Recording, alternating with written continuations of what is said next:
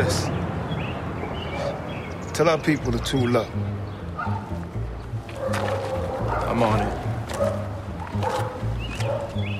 Fuck that, Bugs. All right, I'm not, I'm not a fucking snitch. Yo, you know what? I can argue the other side. Say that if you drop down and duck a charge, then you a snitch. You do it as a living, you you're a professional. Government ain't want you to be organized. Nah, they want you scrimping and scraping and killing each other on the corner on some bullshit. Not me. That's why me and Prop Joe, we're getting ready to put this co-op together. Different crews, one package. Best dope, best coke. Share, share, like. I hearing about that. You been hearing about that? That's good. That's a start, right?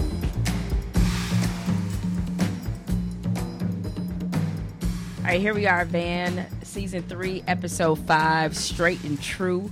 You know what is straight and true is that there can never be real reform without revolutionary thinking. That's what this ti entire episode was about. Is that you have your reformers versus your non-reformers, people who are just, regardless of result, are intent on doing the exact same shit, the exact same fucked up way, regardless of the fact that it still yields very little results. And so I was struck by that kind of um, that tension between people out there trying to do shit a different way, even even your boy String, and being met with this resistance of people who are saying like, "Yeah, I know that's a new way. That's probably a better way in many ways, but we're gonna stick with this old shit." You know what I mean? Uh, yeah, for me, um, it this is one of the episodes where there's so many cracks and things that are going on, but everyone seems like they're planning for battle. Uh, the war is to come, or we're already in the war, and we see different people planning for battle. Right? Uh, I have some of them right over here, jotted down on my trusty wire notepad. It seems like Tony on Carcetti getting ready to go to war, and that's Tony from the city from City Hall right there. Uh, you know, by the way, I want to say something. And in rewatching season three, it's become way more obvious to me just how uh, Carcetti leads uh, poor Tony around by his Johnson. He just plays Tony like a heart from hell. We see you, Carcetti. We see you over there um, being problematic. Uh, but it, but Bunny is planning his war against the system he doesn't believe in. Stringer and Avon's war behind the war is being played because there's a the, great thing about season three is there's this huge, huge, huge Barksdale battle that's going on, Barksdale versus Stansfield that we know is coming. But then there's this sublime, the the more important and the more uh, sort of, you know, almost consequential war is between Avon and Stringer.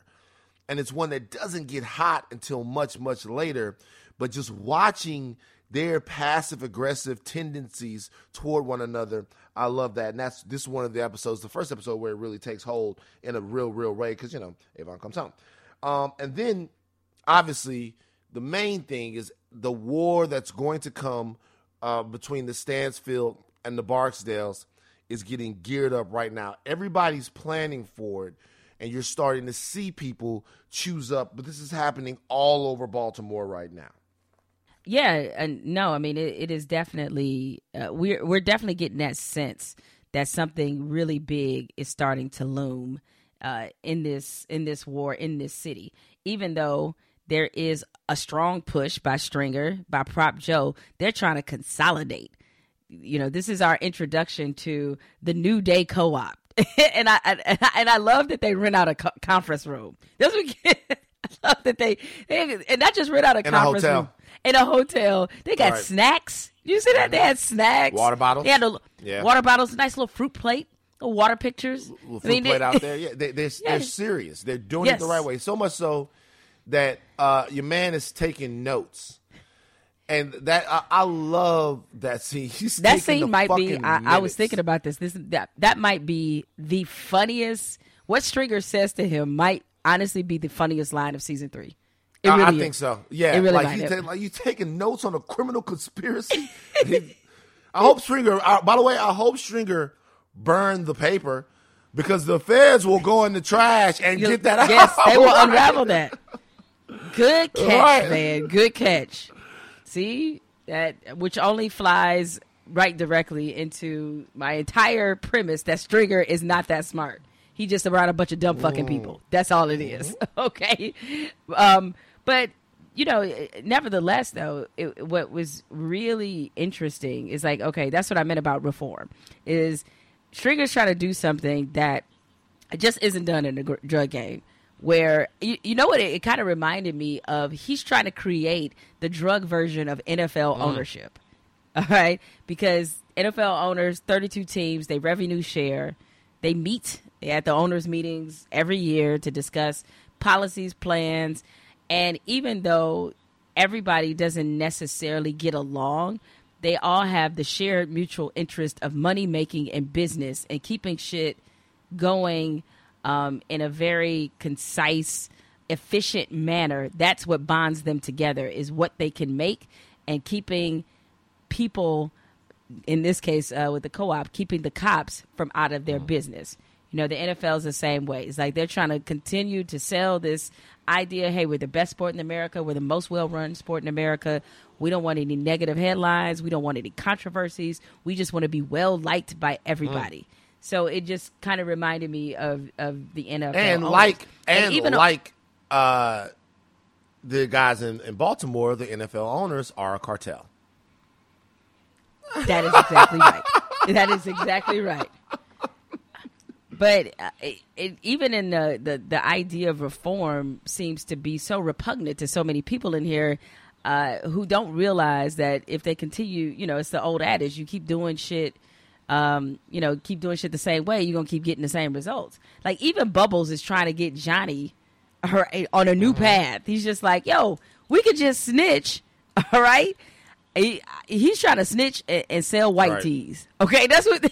Right, Bubbles is like, if we just snitch, then we don't have to worry about coming up with these elaborate schemes and capers, which ultimately may wind up with us getting our head cracked open. Why are we risking ourselves when we could do this the easiest way possible, which is tell the police shit that we gonna see on the street Yeah. anyway?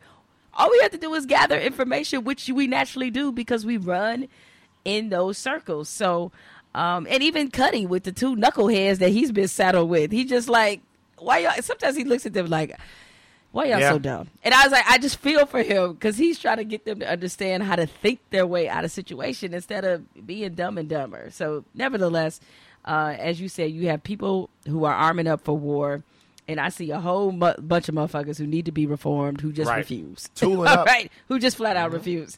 It's just what it is. So here's the recap.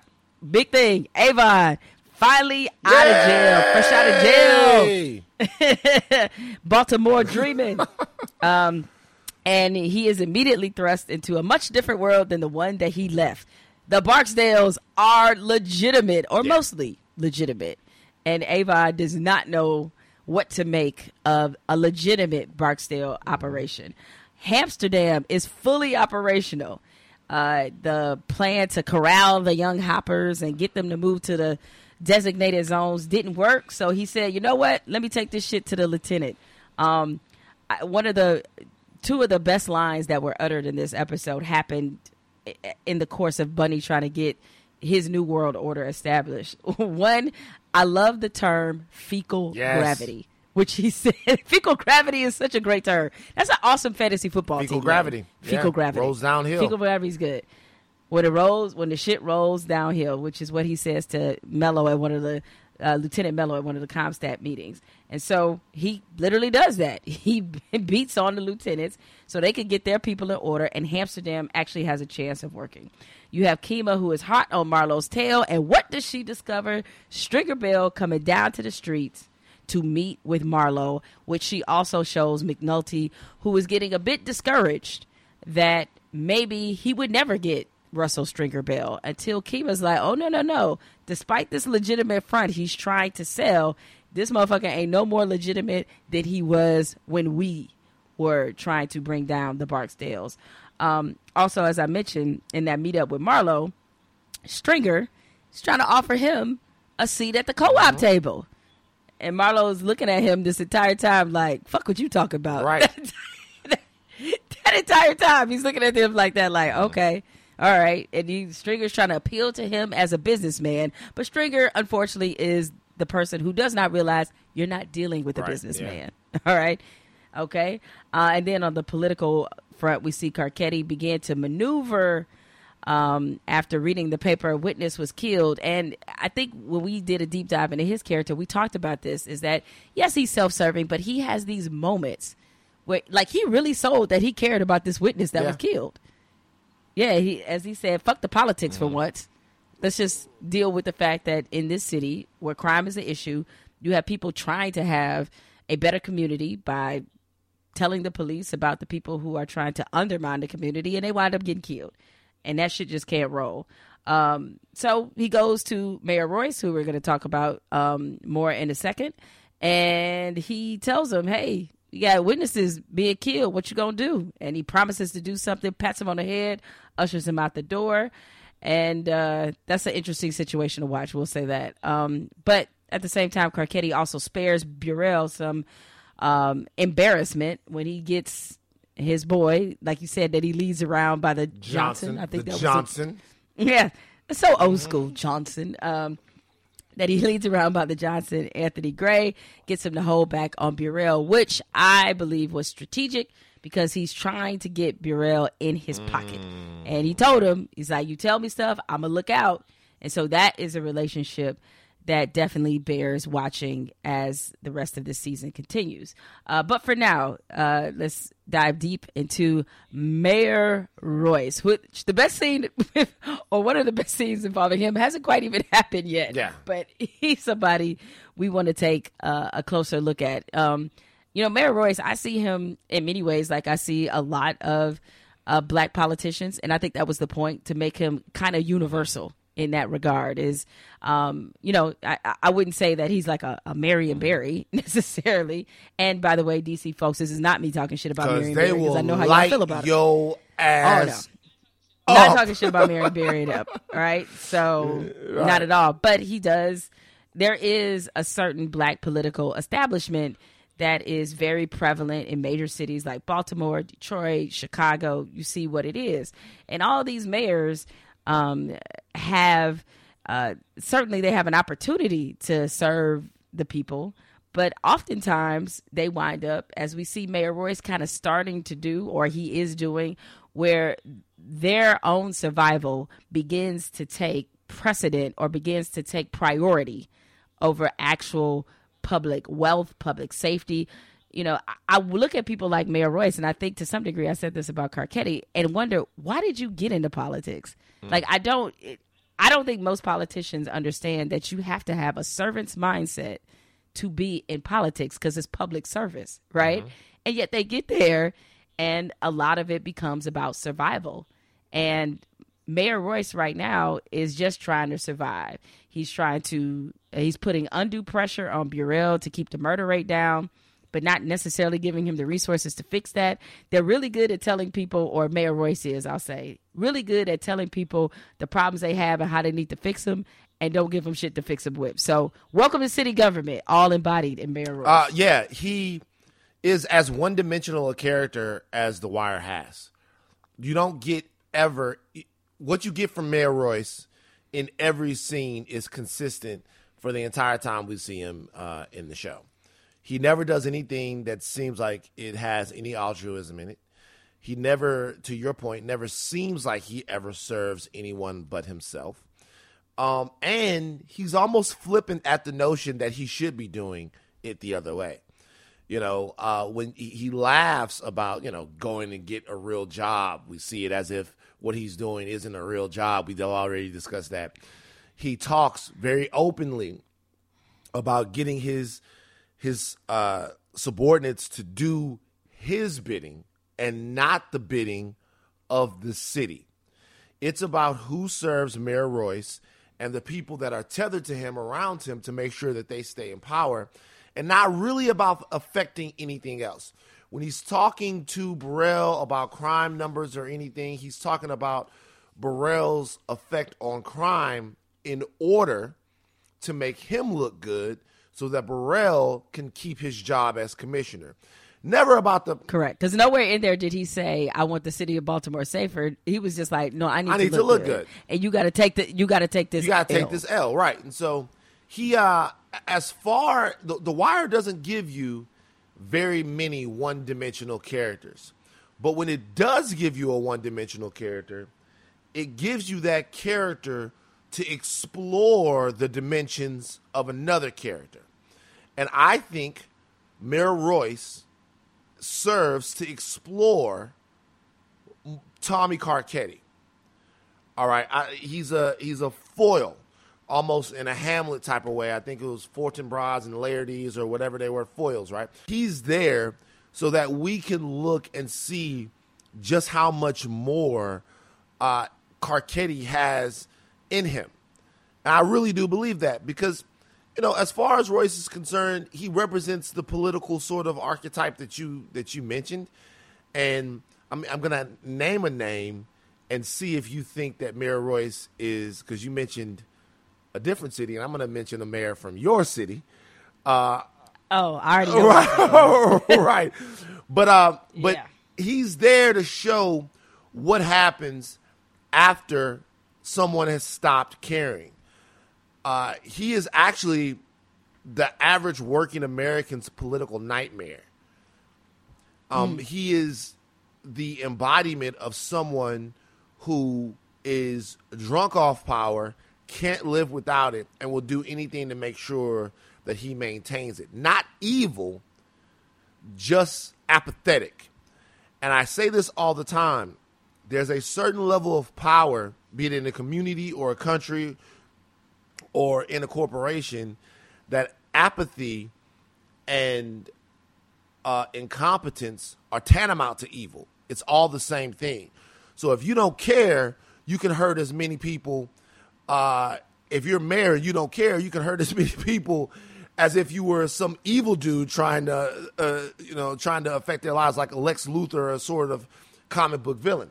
Now, to this point, when I see Mayor Royce, I don't necessarily see Marion Barry because Marion Barry had a long history of just making sure so many people in DC had what they needed the youth, everybody. And as a civil rights leader, Marion Barry had a long and rich history. DC, y'all have schooled me.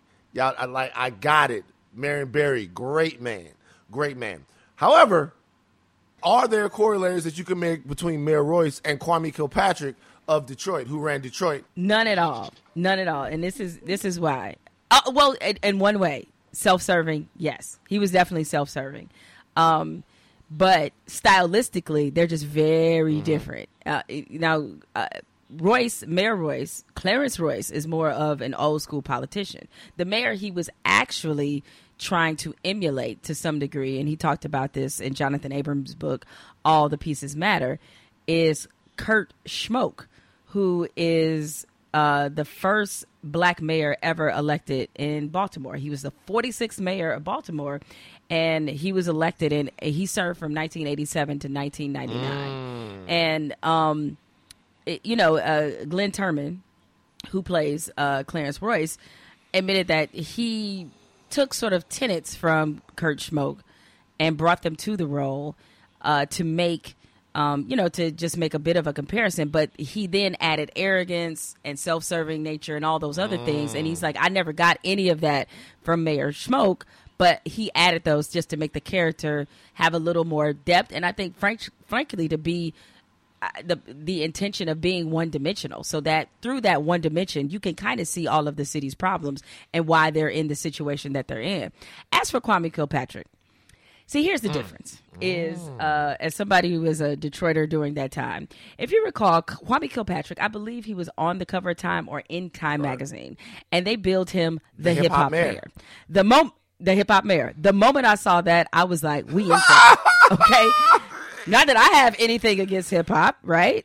Not at all. But it's just that there are certain things you want your mayor to be known for, certain things, and they were trying to fuse something that I didn't think quite fit. He basically he's a young guy. He's one of the youngest mayors in the country at the time. If not, I think he was probably the Mm-hmm. youngest mayor. He's in his early thirties.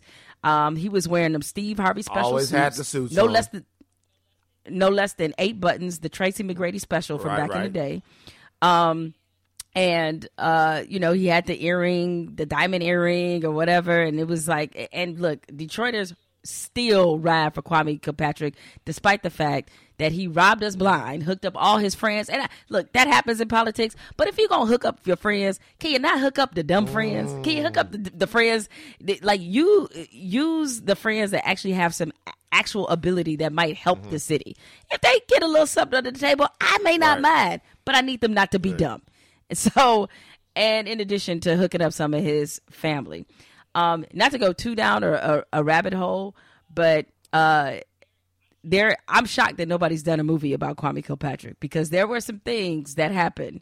Um, the most infamous story that everybody in Detroit knows about Kwame Kilpatrick is related to a party that he threw at the Manoogian Mansion, which is the mansion where the mayor stays. And Kwame supposedly threw his this party. His wife was supposedly out of town. As urban legend goes, wife was at the airport, got wind of the party somehow as she was about to take off to wherever she was going, circled back to the party where Kwame and his boys was getting buck wild in there. There were strippers. There was all kind of foolish. You know how suppo- like the way Detroit people tell this story.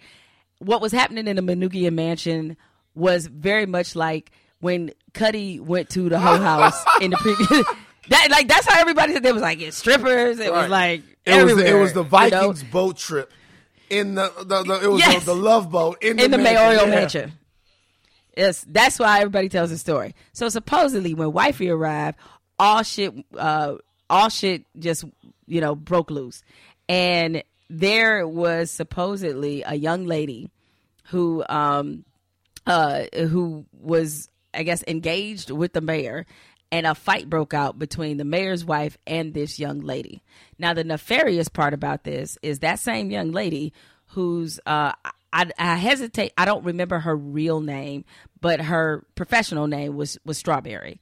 This young lady wound up dead, literally not too long after this party took place. Nobody knows what happened to her. What happened to her? She was murdered on the street. They have never. It's a cold case. They have never found who did it, and there were police shell casings found at the scene. That's all we know. God damn! Uh, Oh, it was some shit with Kwame. Look, Kwame did a lot of things in Detroit. I mean, he bought his wife a brand. I mean, that was the most. He was never directly linked to that, but like, come on, two plus. I mean, I'm not. It was like two plus two equals four. So the conjecture around this case has been brewing forever. Uh, but he did a lot of stuff. I mean, he bought the bar out in D.C. Like he used to charge all kind of shit on on this company credit card or on the city credit card. One of which was uh, buying the bar out in D.C. He bought his wife a Navigator on city money. And despite being a lawyer, Kwame Kilpatrick did not realize that text messages sent on city devices are you can uh, you can FOIA them. You can use the Freedom of Information Act to get them. And I know people are like, "Where's this going?" So he wound up in jail because he was having an affair with his chief of staff, who he went to col- or who he went to uh, high school with, and who was his best friend's wife. All right. Can I just take an opportunity real quick to apologize to Mayor Royce? Yes, exactly. I was like, "Oh no, no." right, right, right, right, right, right. This is a, this is a. You I disparaged him and you didn't even know it. I was like, oh no, he was not Kwame Kilpatrick. Mayor Royce gets a little jiggy later on. He gets a little jiggy. A little He, jiggy.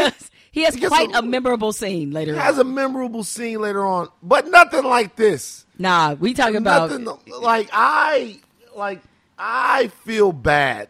I put Mayor Royce in a figure four leg lock of fuckboyness that he really didn't deserve to be in. Now, I said that Carcetti looks better up against Mayor Royce.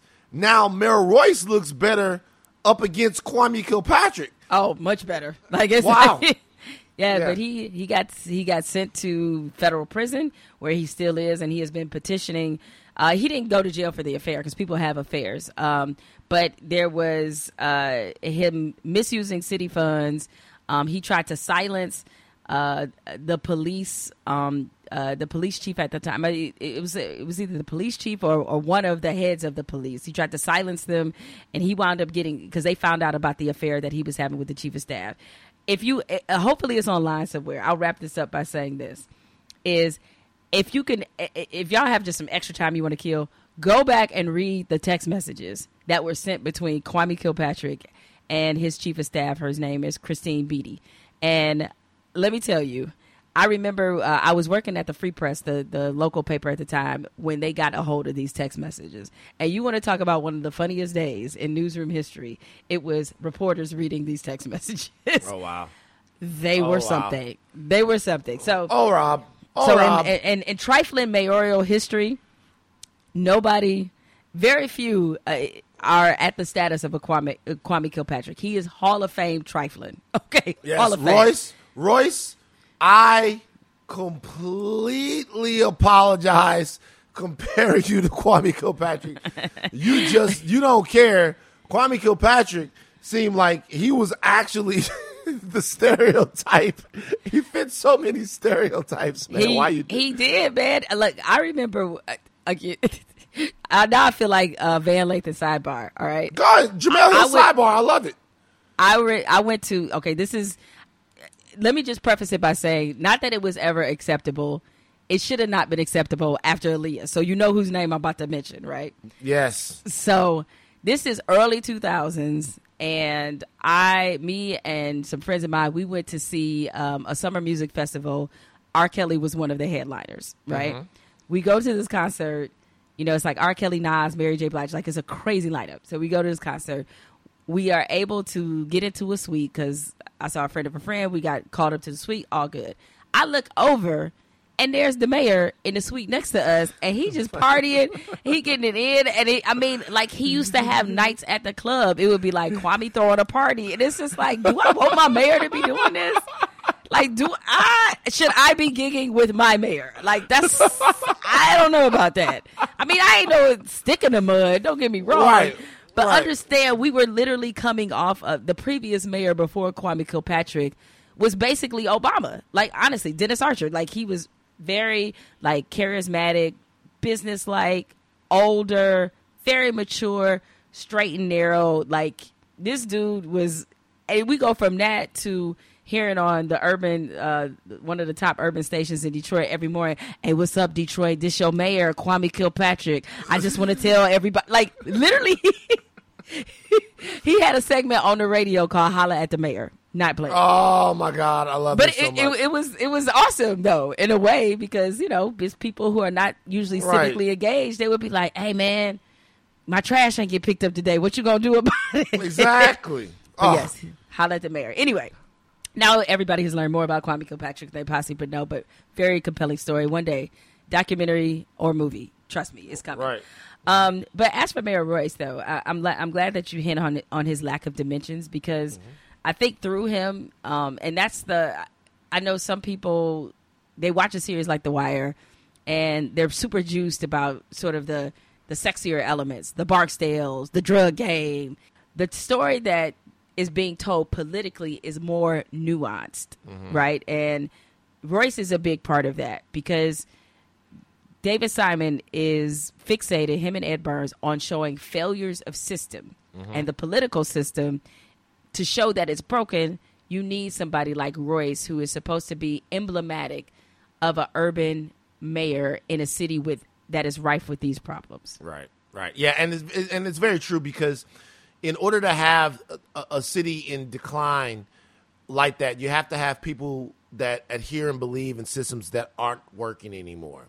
And when you talk about reform, that's very important to discuss because a lot of times people get so entrenched into the nowness of their power and privilege, they don't see how the only way to maintain it is actually reform. You know, like banks in America and political power in America could actually run things for a couple of more generations if they were willing to let more people in. But they have such fear of letting people in that it's going to result in them being dismantled by people forcing their way in. I always I always look at that and I go, yo, why don't you just move with the times and realize that the way to maintain what it is that you have is by being using some finesse. And when when people like Royce get into positions and they think about them, it would be better for Royce to actually, if he was smart, he would feign care and compassion and action on behalf of the people. He would like he would feign it. He would feign it even to to the people around him. But he is at this point so dug in, uh, so arrogant, and in many ways uh so drunk with whatever he's been on for however he's been on it that he doesn't even see the need to bullshit people anymore. I'm Yeah. sure he bullshits them outside City Hall, but inside City Hall, he doesn't even see the need to bullshit his people and make them think about that that it's about something other than what it is. And if you're going to be a politician, bullshitting people into believing that you care about things uh, is very, very important. and he just is not doing that anymore. Well, uh, one thing, let me ask you this question. When it comes Sure. to somebody like Royce, do you think they came in self serving or did the job make them self serving? It's interesting because it depends on like when they came in, right? Because if you come in as a young, idealistic city councilman and uh, you know you're gonna change things, whatever, whatever, that's one thing. But if you've been even in that system for too too long, you might know how things work. But whatever he was when he got there, it got worse when he was there. So it, it didn't matter how far along he was. It definitely got worse when he got the top job because the moment you get the top job, this reminds me of something that Obama said. The moment that Obama was elected, right? This was very, it wasn't subtle, but it was very intentional by the ex president. Obama was elected and he had been talking about hope and change. You know, hope, change, hope, change. I hope that a drone doesn't fall on your head. Uh, he- he's been talking about hope and change, and then he says, um, when he was addressing people after he was elected, he says, "Listen, it might not even it might take more than one term." One of the first things he said, letting you know that everything that I promised is most likely going to take an eight year fix. And he was right. In eight years, President Obama mostly fixed all of the problems that he came uh, into office facing. If we talk about the economy and some other things like that, you know. Um, but I remember watching that. It's a 28 year old uh, man going, he's in and he's letting people know in a very honest way that I'm thinking about America, but I'm also thinking about reelection. And that's kind of what politicians have to do. Like they they they have to maintain power, so it it it becomes about keeping it.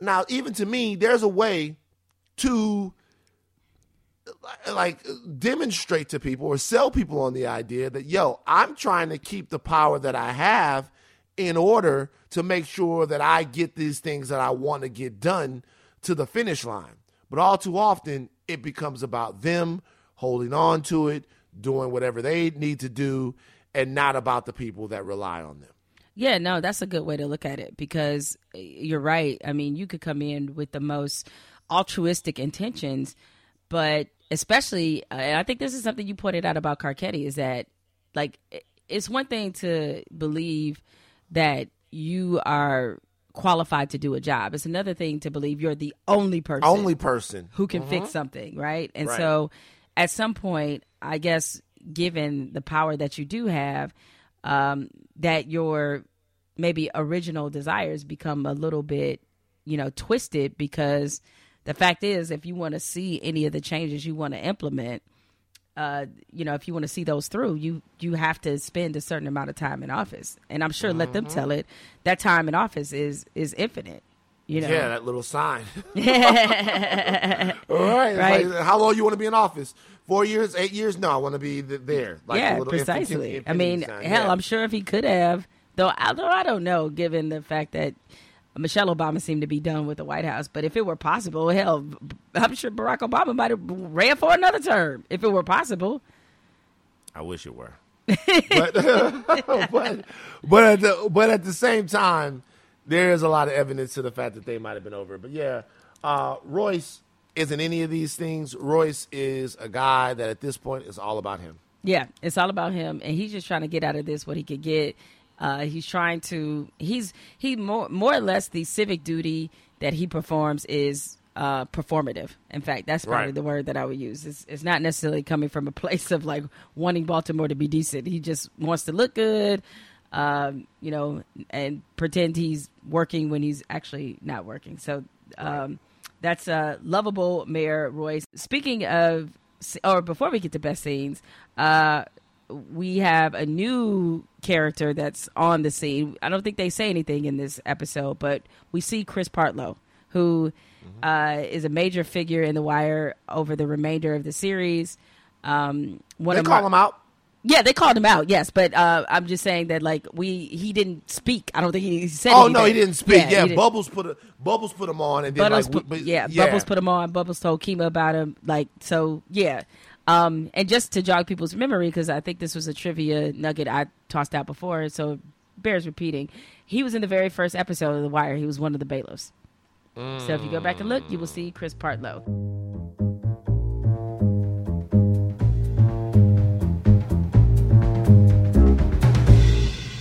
All right, now let's get to some of your favorite scenes in this episode. Van, what do you Oh got? Oh my god! Like, listen. Here's the thing, guys. Season three is so good that the favorite scenes thing is getting tough. It really you can't narrow them down, huh? Yeah. Okay. So obviously, I love McNulty and String Yes, Love it. at the printing shop. at the printing shop. Love McNulty and String. Stringer when he sees like an Stringer gets this little thing. It's great acting by Idris Elba. When Stringer is talking to uh, a member of the Barksdale organization, his eyes are a very distinct way. They're wide open. They're kind of, but when he's talking to a cop, he always does this slow burn, back of the eyelid type of deal. Mm. It's like like this thing to where it's almost he looks at McNulty with "I fucked your girl's" eyes. That's actually a very accurate description because Stringer is so smug in this Right. moment. Oh my god, he is pulling out. He pulled out the. He hit him with the legitimate flex. That's what he hit Right. him with. With the legitimate Right. flex. I was like, Yeah. yes, but yes, you're totally right. He is giving him that. Yes, Yeah, well, I look he would have given D'Angelo had he still been alive about Donette. right, right. So he gives him the eye for, and it's a, and it's a back and forth because this is a situation where McNulty knows that Stringer fucked his girl. Right, he knows he's a criminal.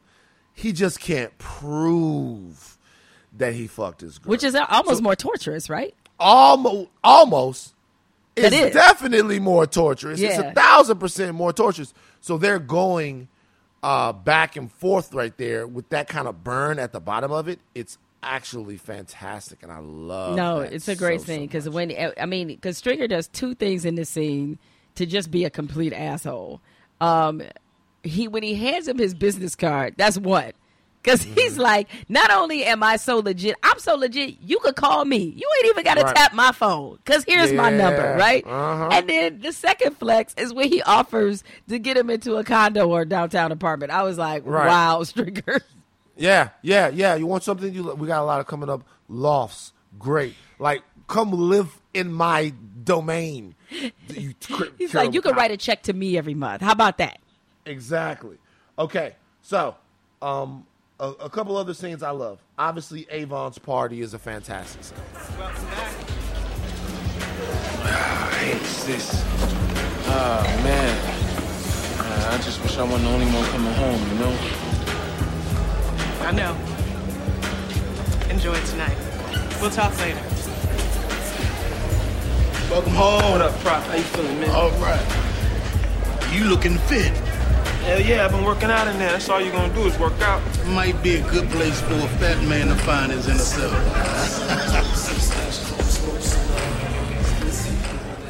It's a fantastic scene just because it shows the way these guys celebrate, but it also shows the world that Avon is dropping back into. Avon hasn't been gone quite as long as Cutty. So it's different, right? It's different when Cutty comes back than when Avon comes back, but he's been gone long enough to be behind. He's been gone long enough not to recognize things. Who are these guys I'm having this sit down with? I recognize you, Levy, but why am I talking to Clay Davis? Why am I talking to this other guy? Why are the guys there uh, in in the party getting high?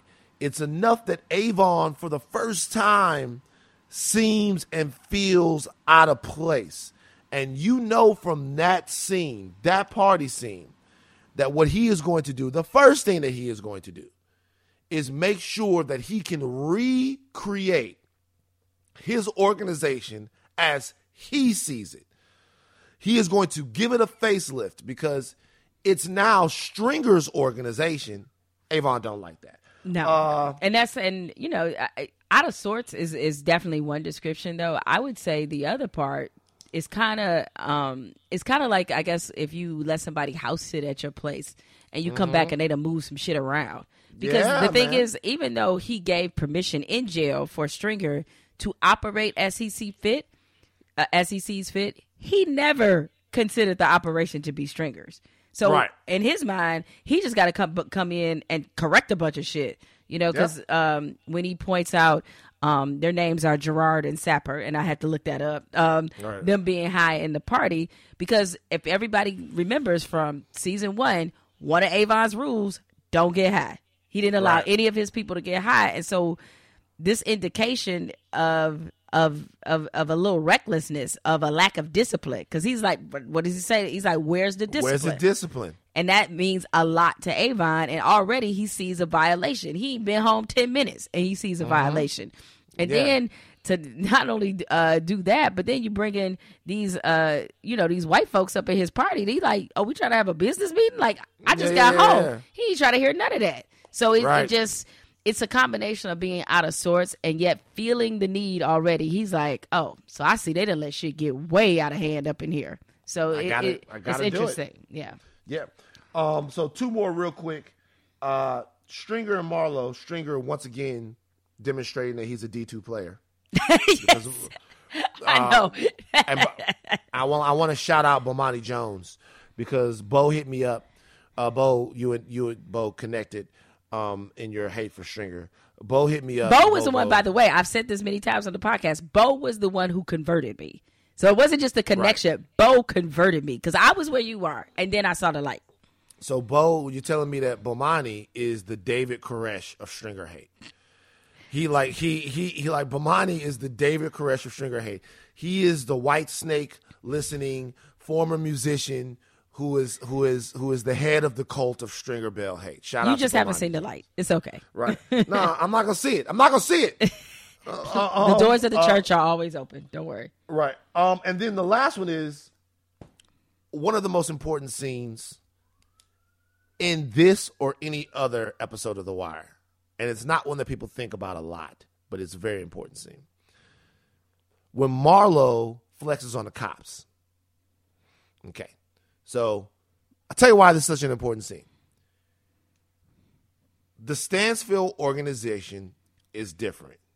Marlo was willing at that one moment to give it all up. All of it for his rep and his name.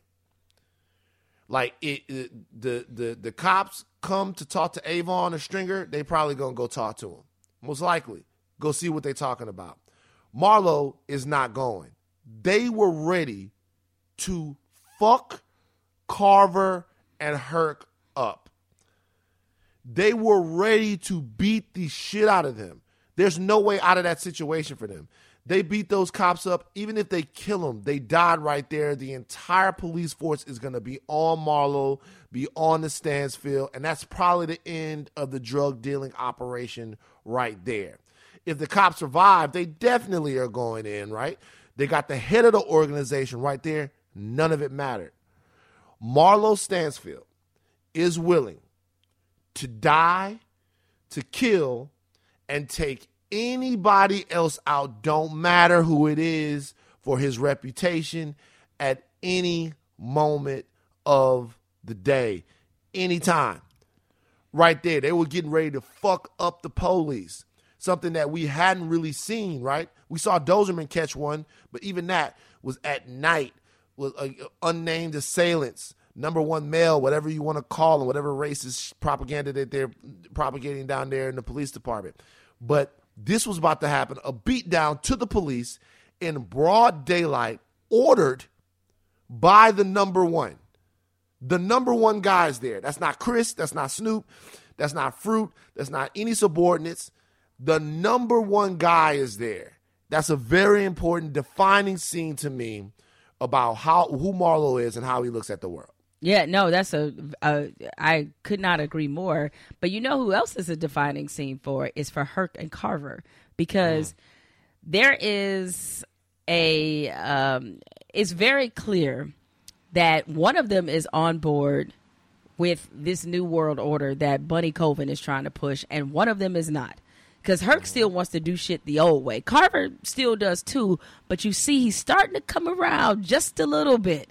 Herc right. is much more vocal about his displeasure. He just wants to basically crack heads, bother the fuck out of people, and throw them into jail for dumb shit. Like he lives for that, and he would like nothing better than to bust Mar- Marlo's head wide open. But because he lacks general awareness, he does not even understand the danger they're in in that scene. Carver does, right. which is why right. he peeps my man reaching for the bat. And it's interesting too because and it should let you know the type of person that you're dealing with with Marlo. His he was prepared to beat the cops down. He wasn't gonna right. shoot him.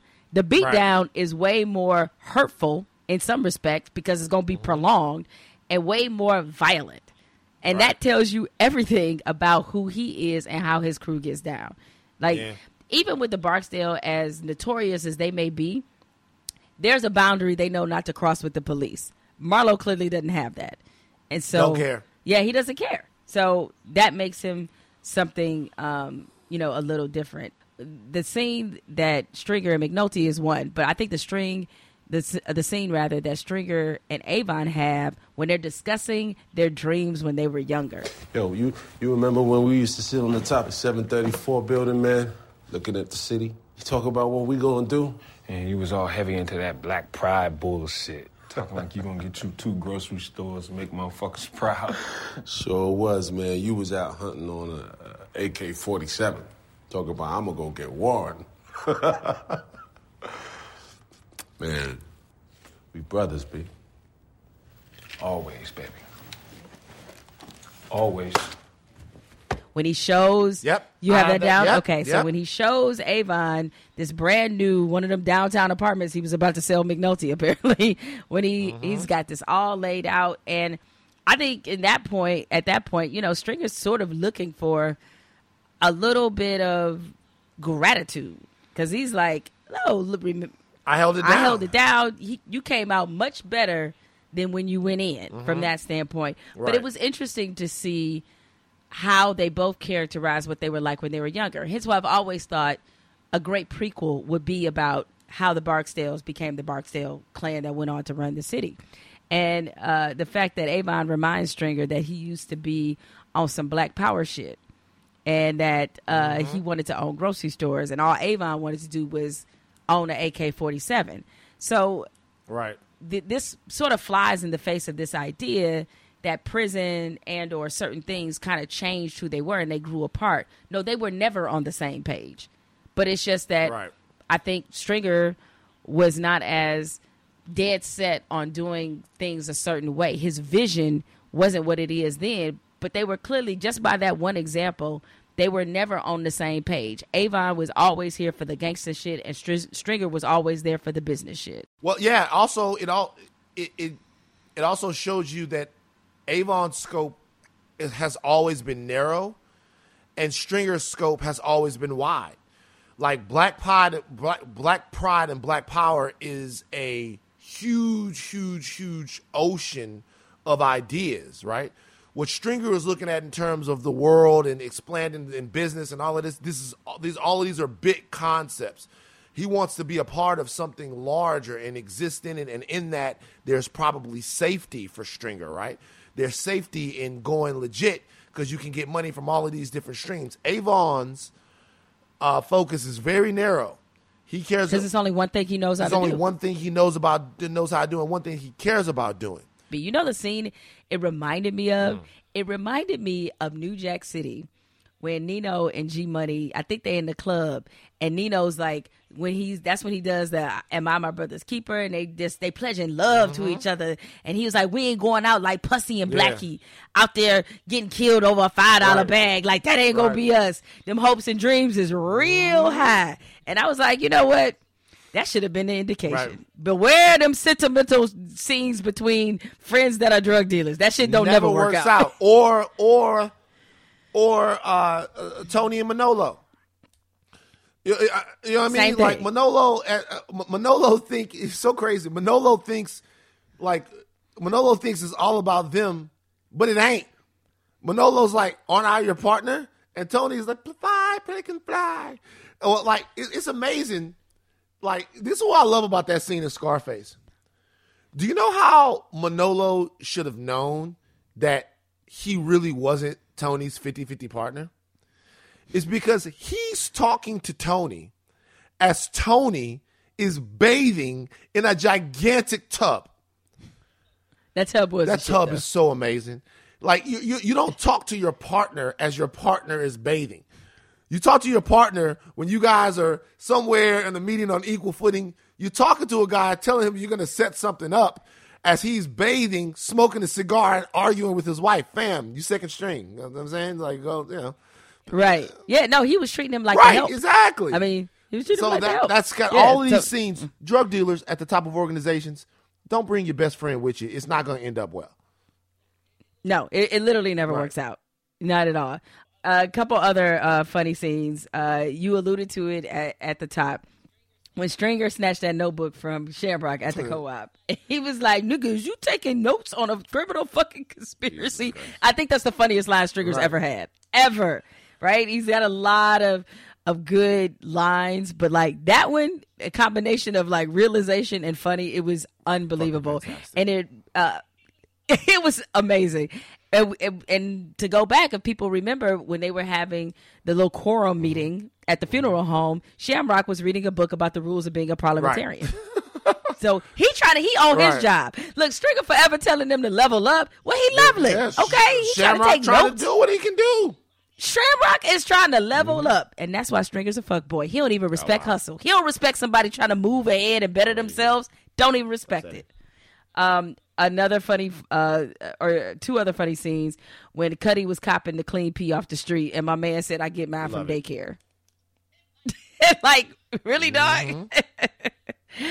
Uh, and also when Buddy was confronting the lieutenants and he told them it's gonna be some biblical shit that happens to you on the way to jail. I was like, damn, like, biblical, biblical Right. dog. Like it's got to be that.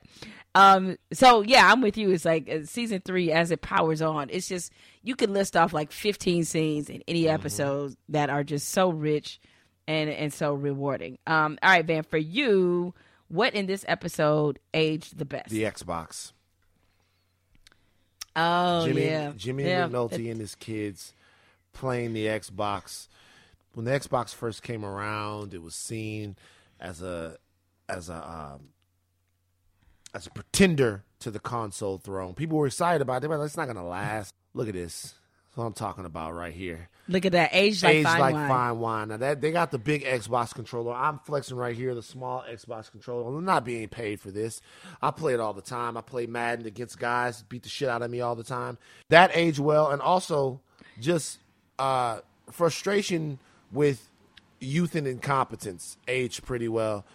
Shamrock, the two knuckle, everybody, they're all so incompetent. I feel like I feel like that's a disservice to Shamrock, though. I mean, he trying to do shit the the orderly way, and you know, unless he was writing down uh 50, 50 bags of coke to Fat Tony. You know what he was like, writing I- down? He was writing down the future evidence on a RICO statute Like like he's bringing he's writing the RICO. Like they got a criminal conspiracy going on. Like that's exactly what happened to the mafia. Like he's writing the RICO. They got everything they need for the RICO right there in those. Because of yeah, Shamrock. like the like Shamrock, quit it. Like that's they invented the RICO statutes for that. Like like no, He's new. He's new to this parliamentary Whatever. thing. You know, you should Whatever. try. So that those are the things that age the best for me. What about you? for me, what ages what will always be timeless is descriptive nicknames, particularly with people who have the same name. Like if you have a friend group and you know 6 Mm-hmm. mics, right? How do you differentiate the mics? It's by some descriptive term. And we saw this when Bunk, who still trying to find Dozerman's gun, he goes to jail. And the one dude he talks to is like, wait, I think it was Dink. Flat nose Dink? No, it wasn't him. Dink Dink. Like Yeah. he's going through like 75 mm-hmm. different Dinks, Yeah. right? Okay. And and that shit, like, look, if you know six Keishas, it's gonna be like, nah, big, Big booty, booty Keisha, Keisha. no, long Yep. neck Keisha, big lip Keisha. It's gonna be something. Keisha with the light eyes. Keisha with the light Mm-hmm. eyes. It's going like I feel like we all know about seventy five Yeah, yeah. Right? Or again, Mike's. No, not Mike. Mike, Mike, little Mike, big Mike, strong Mike. Like it's always Yeah. something that never. Or Reggie. Reggie's another one. Everybody know about a, a. Right. billion Reggies. No, big Right. nose Reggie. No, this Reggie's Or like, Reg. oh, Reg. You know Reg. It's not Reggie, it's Reg. Reg, you know what I'm saying? right. Yep, it's true. Correct. Yep. That age is like fine wine. Descriptive names of people with common names. Um, uh, anything I didn't point. I didn't have anything that aged the worst for me. What about you? Uh number one, this this comes this is straight this is straight Best Buy knowledge. When Avon gets home, in his room is like a 35 inch flat screen tube TV. Remember those? Good catch. Flat screen tube Yeah, TV. good catch. Though, like when you would come to Best Buy, we would always try to get you to get the, the plasma, but if we couldn't get you to get the plasma, I would tell you about the flat screen tube TV, heavy as hell, uh, the, the, the, like super heavy to carry. Um, Avon has one of those. Those age terribly. The the the the, the flat panel televisions got so cheap that they, they they they kicked them out of the market. I was saying, can you imagine what what Stringer might have paid for that Right. TV? Like my first flat, uh, like the first flat screen I had was like three grand. It was like It was ridiculous. And in, in Best Buy, we had a plasma, a Mitsubishi plasma inside of Best Buy. It was ten thousand dollars. It was ten thousand dollars. I remember I sold one one time, Jemele. I was the fucking man. I was the man. I, I sold it. I put the product. I put the um, the the the, the was it the PPR on it. I had the the Monster Power cables. I had the whole deal. I was like literally like a seventeen thousand dollar sale. I was the fucking man. Home theater. And y'all y'all don't get commission, right? Y'all didn't no, I got a pat on the back. Way to do Way it. Way to do it for the man. team. Uh, throwback jerseys. Yeah, my man with the Bullets jersey. The Bullets jersey. Yeah, the Bullets jersey. And it's like it's like a it's like a dress. Yeah. Like it's so Right? long. The throwback jersey. I mean, well, I guess that's something that aged the worst is is Bu- bullets. the Bullets, the Washington No Bullets. There you go. Don't exist anymore. And I'll tell you this. I thought that this was funny to me. And I'm going to point to the moment that this didn't age well. Getting P for your drug test didn't age well. And I'm going to tell you who fucked this up. Okay? You used to be able to, back in the day, get the clean P and do exactly as Cutty did, which I'm sure you can still do in some places. But the man that ruined the clean P revolution was Minnesota Vikings running back Onterrio Smith when he got busted with the Whizzinator. That story went crazy, and I remember a homeboy of mine who was trying to get a job at this place back in Baton Rouge. Shout out to Baton Rouge, as always, called Convergys, which was a telemarketing place. He was trying to get a job there, and I was gonna tell him, I was like, "Yo, you're gonna have to, you know, piss in uh, the thing and everything like that. You know what the thing." And after the Whizzinator, they changed their policy on how you had to take the drug test. There had to be somebody in the room with you while you were taking the drug test. And the person, I don't know if it was from LabCorp or whatever, would kind of just sit right there. Onterrio Smith ruined being able to use the clean P like that in a lot of places, man. Imagine that. I mean, it, look, uh, so ahead of his time and so far ahead of his time that unfortunately it ruined it for everybody. Remember, and I don't, I'm not saying I know a lot about this, but remember, what was it, Golden Seal? That was Yep. the other one that people used to do. I think that, I think he he put them out of business too. Like, I don't know if people Damn, still Onterrio Smith. I don't know if Golden Seal is still a thing anymore. Uh, great observation for what age the worst. Um, so although I put it out, you know, sort of one stringer bell fuck boy moment, him hating on Shamrock's progress. eh, Why was he wearing a tuxedo at Avon's, Avon's party? Come on, it's a party. Why was he wearing a It's a tuxedo? party. It's always somebody that's doing It's extra. Was anybody else in a tuxedo? No, that- I didn't see no It's tuxedos. a party, man. Even Avon, who just like if Avon has on a tuxedo fresh out the pen, I get it. My man ain't wore nothing but the the county blues in a couple years. And even his ass didn't have on a tuxedo. But there's your man's looking like a black Fred Astaire with his little tuxedo. Look, okay, it's- it's- Th- it's that's a- your boy. It's a celebration, man. Let this man get dressed. You know, Sugar. This ain't black You know tie. Sugar- he got this party right you in know the Sugar hood. can't do nothing. He ain't do nothing. He can't win with you. He can't better himself with education. He can't get dressed up. He no, can't eat healthy. No, he cannot. Because Stringer, Stringer is a coastal elite, and I'm not here. How could he it. be? But he's a coastal elite, yet he's going to community college, man. coastal Okay. elite? Yeah, yeah, he, he, he, see, he wasn't always obviously this way, um, but he clearly once he got a little bit of taste of buddy, oh, he, he just had to make sure that he shows is he's better than everybody in every situation. Everybody having a good time, partying, Avon back with his people. What he couldn't have that business meeting any other time. He he had to invite him there. Like really, my man just got out of jail, and here you come with your tuxedo, tuxedo, on him. just dancing for Tough the man, dancing for So the man. So tough on him. And I ain't letting up either, particularly not in this season. Um, all right, so I'm sure you probably have a ton of file this away for later. So what were some of yours? Uh, yeah, a couple of them. Fan? Um, the New Day Co-op is uh, big Yep. balls wait for later moment. The beef between the face off between Marlo and Hurt. That's a big fathers away for later. That's a big right one. Because what did he say? to him? Say, remember, my, face, cocksucker? Yeah. Uh, Mark it down. Write it down. the scene that you had is one of your best scenes between Avon and Stringer. I have as a father's away for later when they're reminiscing, kind of um, when they're when when they're doing that entire thing. That's a huge father's away for later. Uh, it's both a father's away for the past and a father's away for later because it's showing the way the divergence in their mindsets uh, was always there and letting you know that that's not the last time we're going to see that particular scene. It just feels like it felt like that we're going to get a replay of that scene at some point. Um, and we might just.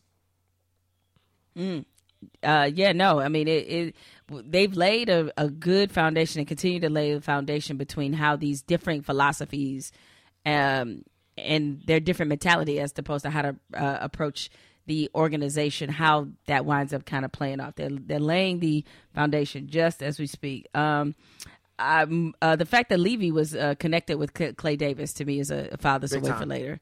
Um, you know, him being at that meeting, he wasn't just at the meeting because he is the attorney for both String and Avon. Uh, he's got some skin in this development game, and that bears paying attention to.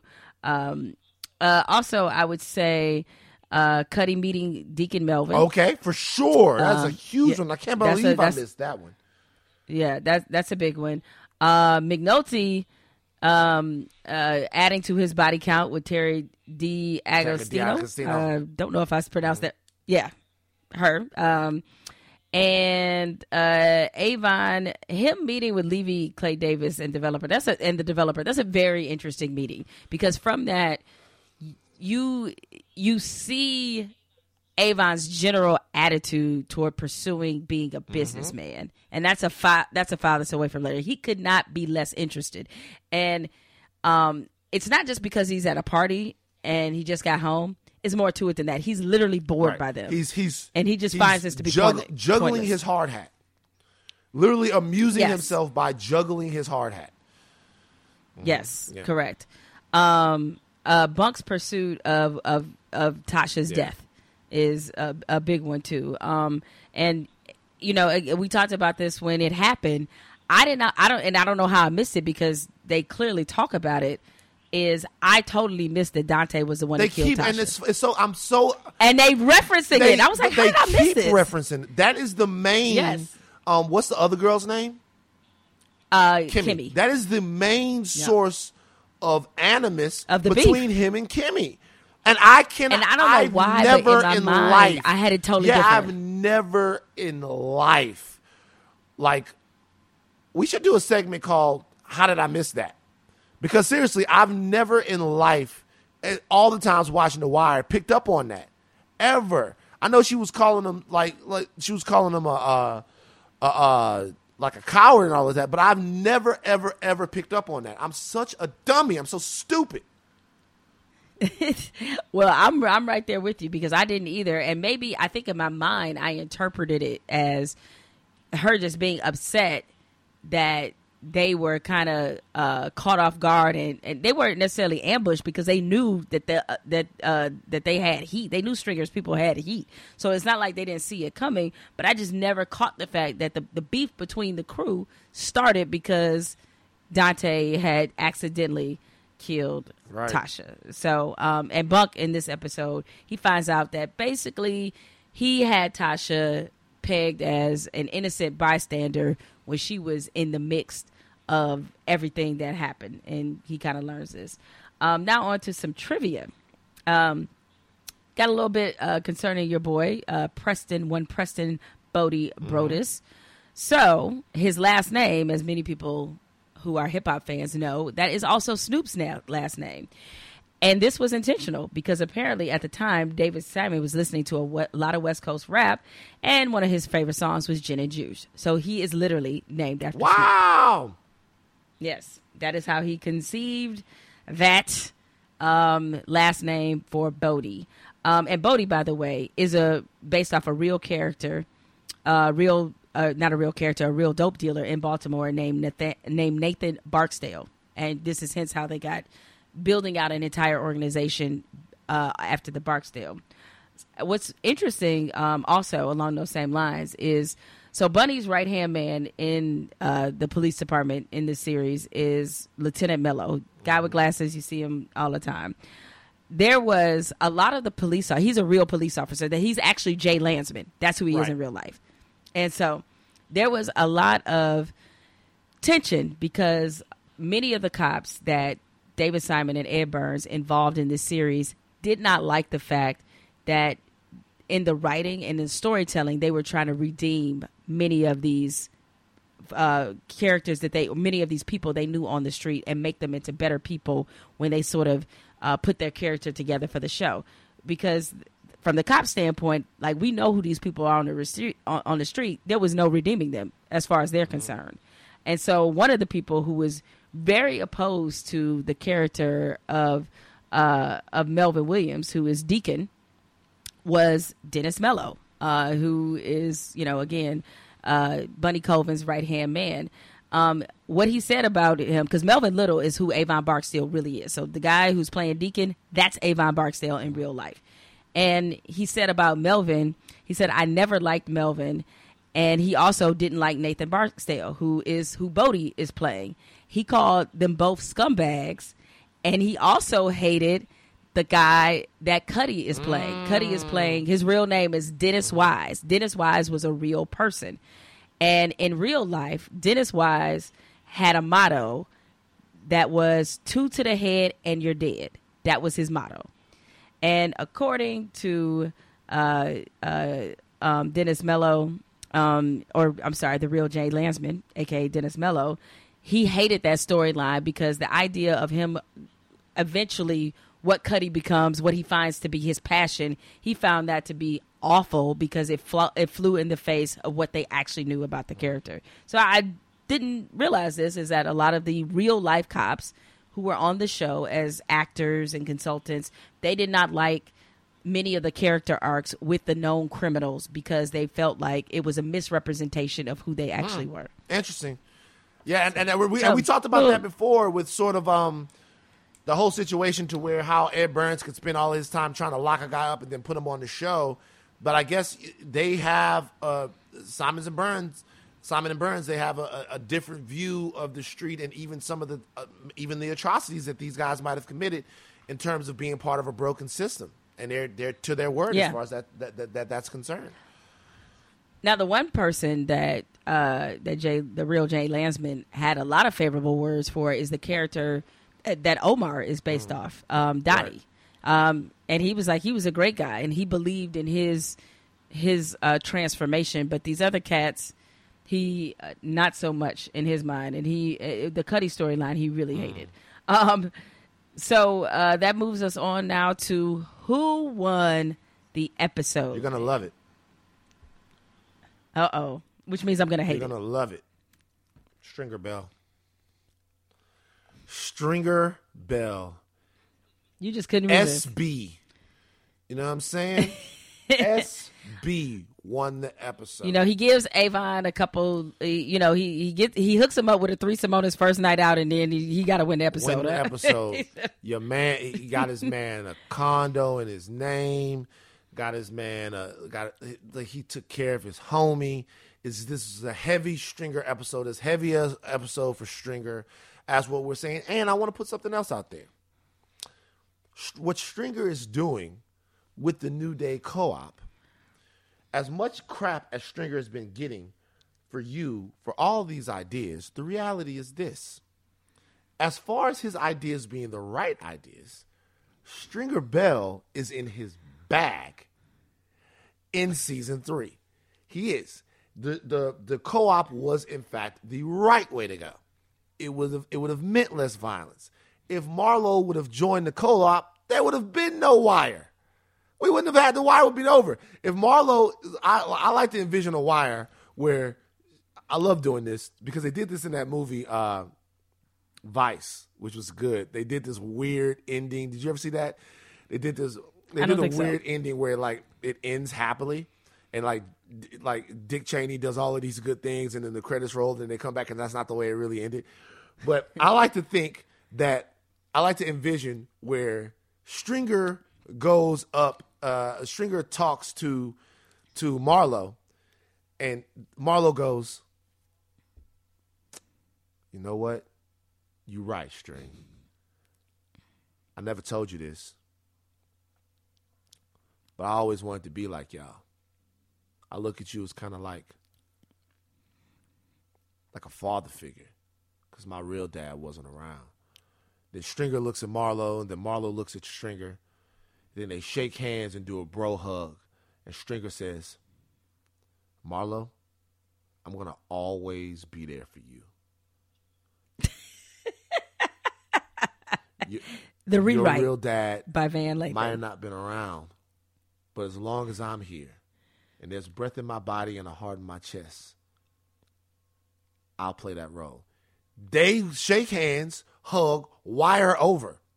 Like literally, wire done. The credits roll right there, and then in a post credit scene, it shows Marlo, Stringer, and Avon all toasting while Omar's looking outside the window like this, like you know, like and then you know whatever, and that's it. It's over because if that happens, it's over. They all the drugs in Baltimore, they like Stringer them getaways, but whatever. So Stringer was right, but it's Marlo and the Jemele Hills of the world just won't come along and go along with them. So that's what that's that's that.